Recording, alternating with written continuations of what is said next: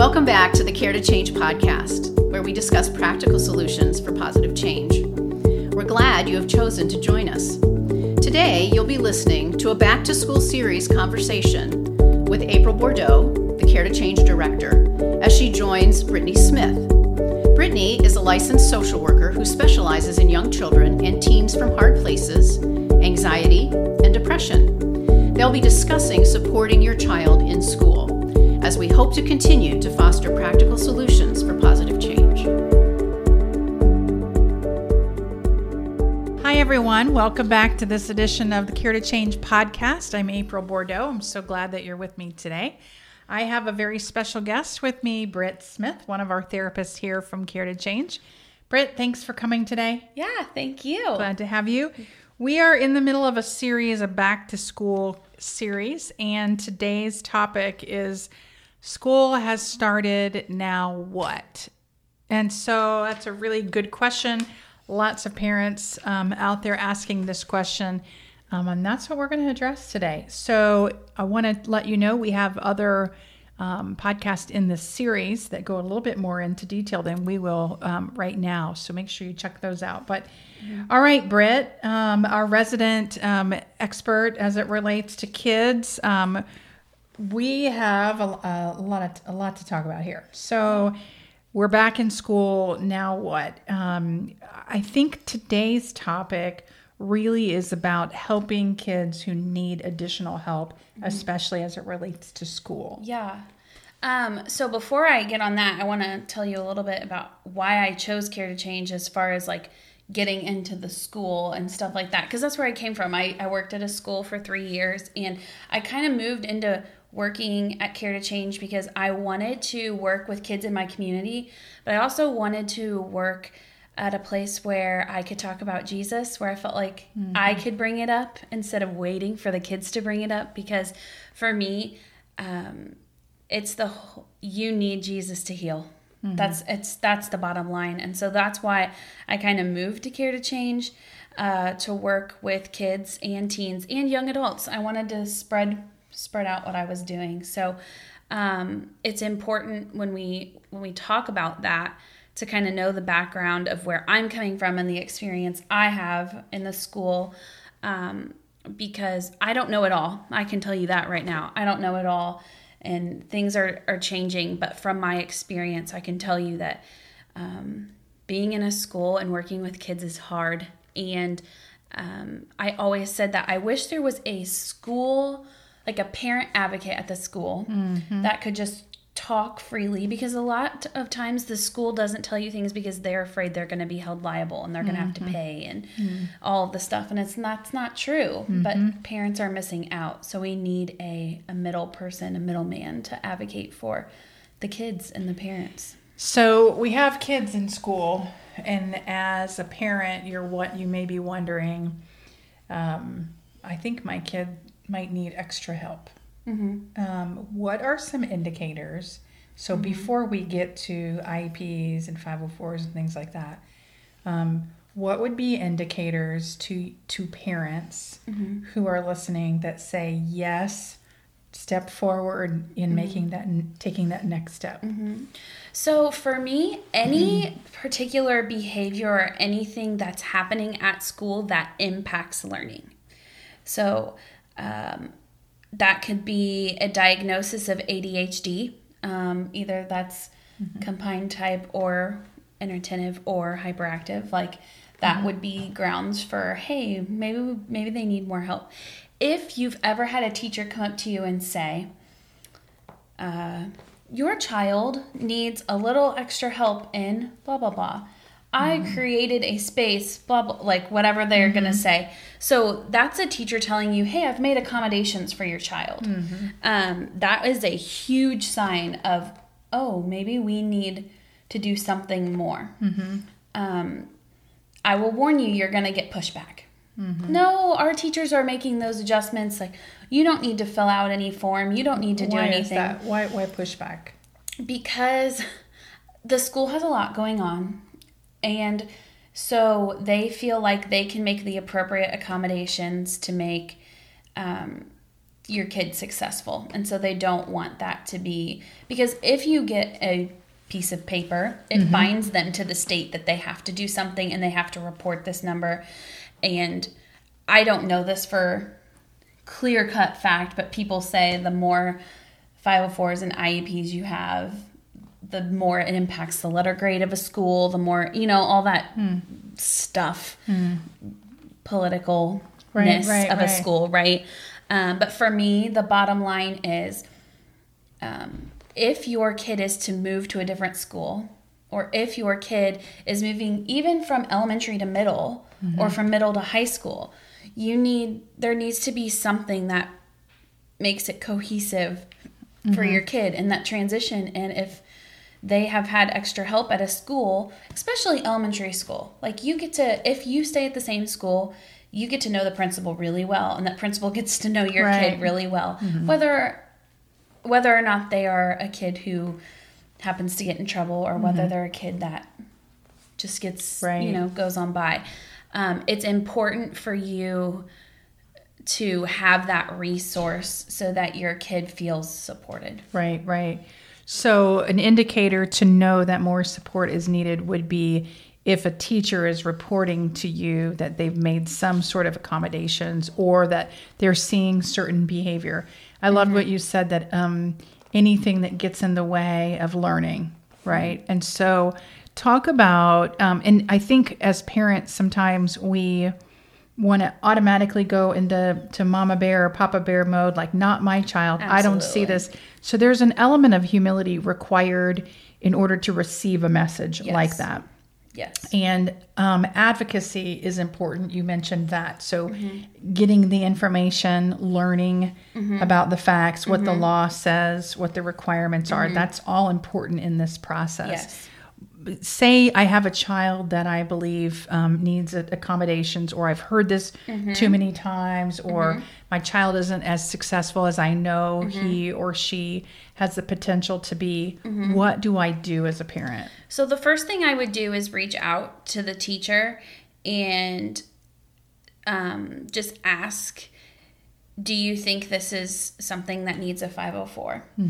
Um, they might tell you yes, they might tell you no, but just feel out the teacher um, on that. I would also make What sure. can you tell the listeners a 504 is? Yes, a 504 is a indi- it's a it's a it's basically telling you that you can get accommodations. The most common one um, that you get would be um, extra time on tests. Okay. That's like the most common thing that So 504 A is a provisional statement that says there's accommodations for something. yes Related to something yes, specific. Yes, and and that 504 can even follow you through college. Okay. Um, which is so crazy to me because it's like Wow. Yeah. you think of a document as a first grader that could follow you all Right. the way to uh, that's just a long time. So anyway, um it's something that helps you just to realize like my kid needs a little extra love. Mm-hmm. I don't know, that's what I always It's, called it. it's sort of a it's sort of a nice resource to have available for parents. And here's and and I always tell parents when I'm talking to them like you could have your doctor say that your son or daughter and I'm not saying that you're making stuff up, but like if your son or daughter has an overactive bladder, you can get a 504 so that your child can go to the bathroom anytime they need to go. Hmm. Wow. So you can get accommodations for essentially anything. Anything. Okay. Um, but the nitty gritty comes when, say, your child's dyslexic, they really struggle to read. They can get a proctor that reads their tests for them. They could even get a um, an audible book instead of a textbook to like eh, consume the information because they're dyslexic. It's it's hard for them to read. So um, it- it's accommodations like that that are it's not changing. So an IEP, which is an individualized education plan, changes what the child is learning Okay. because their um, learning disability or whatever diagnosis that they may have keeps them from being on grade level. okay. And so they need different information. A 504 is the you're learning the same thing as Johnny sitting next to you, but you just need extra time or you need it presented in a different way or whatever. That's a- kind of the difference. Is a diagnosis required for both? It- They are, yes, Okay, okay. yes. But as a therapist, we give a diagnosis Mm-hmm. and we're allowed to to do those 504 sheets, which not a lot of people know. So, Okay.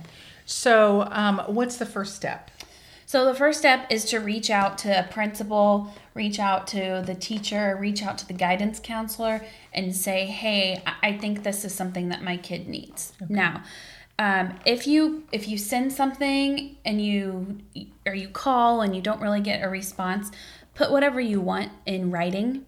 When it's in writing, something has to happen. And there's a there's a time limit by law yes, to, to yes, respond. Mm-hmm. Yes, and that's why I say put it in writing because that time limit kicks in So. um, for that. Then the next step is they're gonna, in my experience, is you'll get a sheet that says something like 504, and it needs to be filled out by a doctor. Now, please don't let that dis- t- deter you because as a therapist, I give diagnoses. Mm-hmm. You give diagnoses.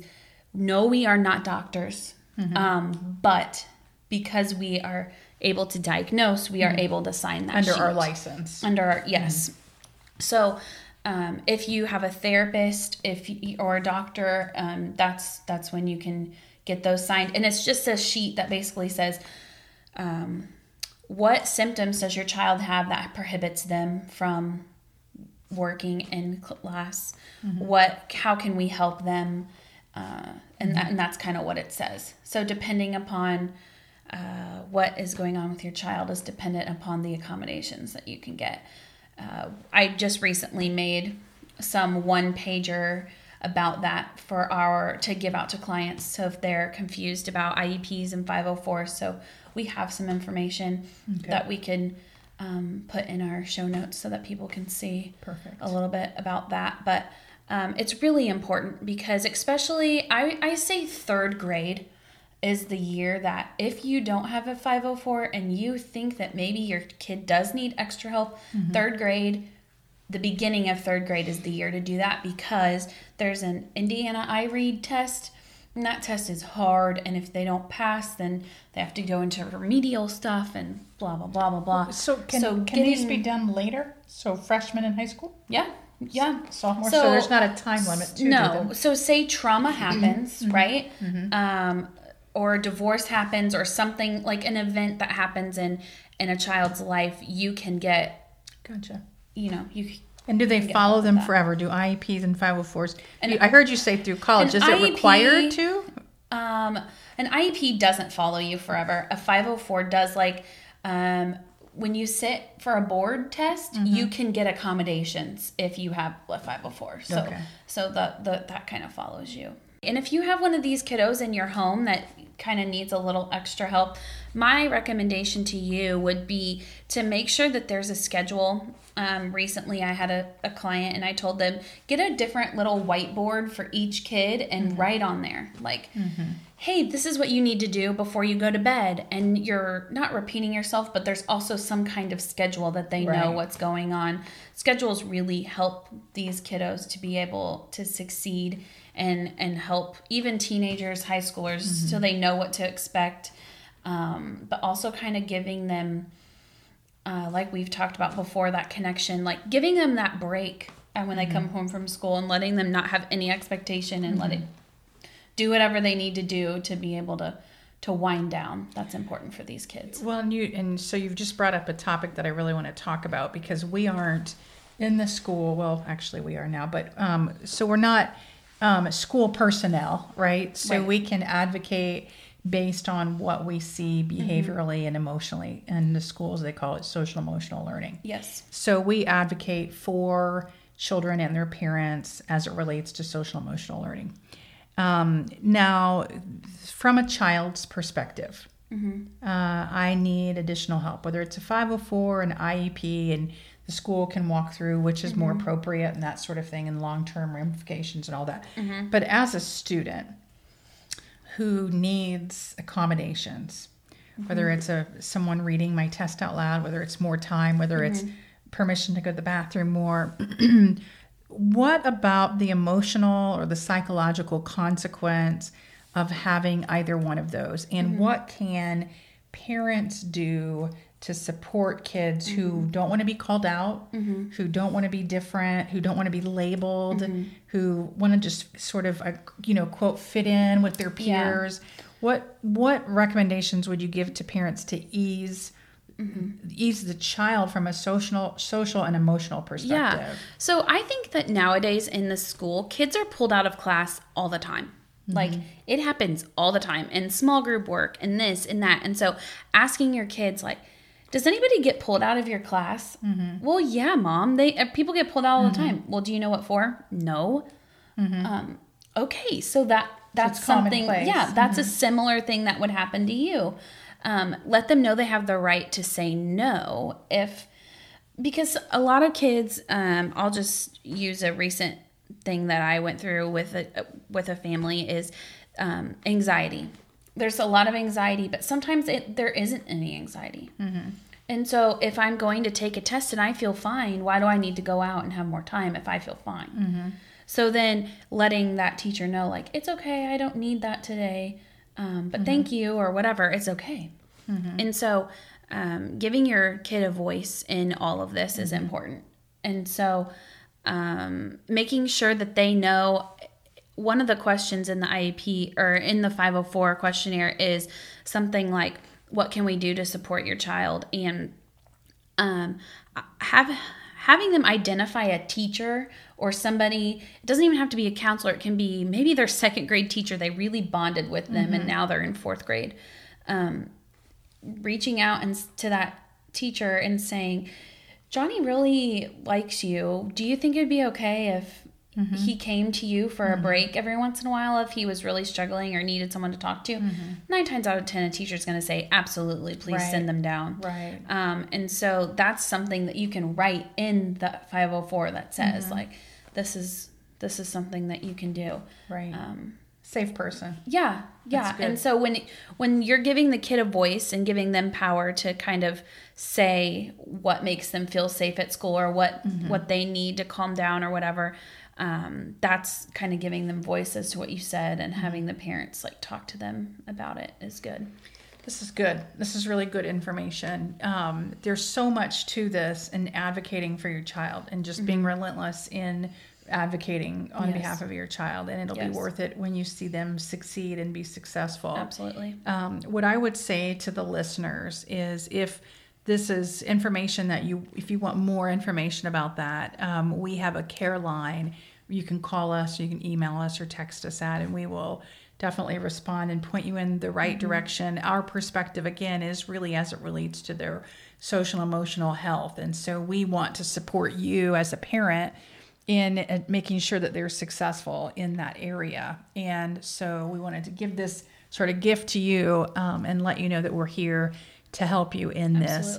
Uh, I think what's important as a parent is that, well, in this community, we have very good school systems and um, great teachers, great guidance counselors uh, in place. And so the first stop is to talk with your teacher, go to the guidance counselor, um, go, then head to the principal. But just continue, and in any way that we can help you in that process, please let us know that Absolutely. the goal is the same. The goal is that these kids are successful academically um, and at the same time um, from an emotional standpoint. And so we will walk alongside you and partner with you in that process to the degree that we can. yes Um, and so I just want to encourage you if you see the behaviors, if you're questioning, um, go ahead and have the conversation.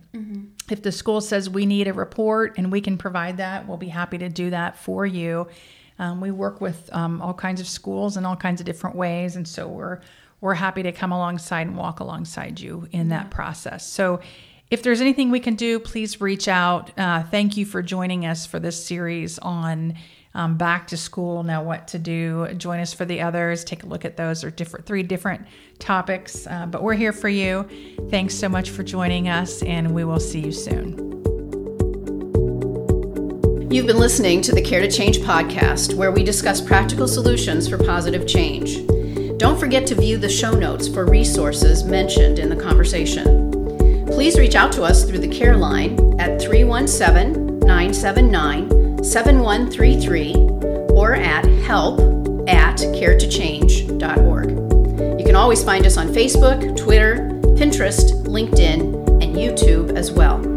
Thanks for listening, and we hope to continue to foster practical solutions for positive change.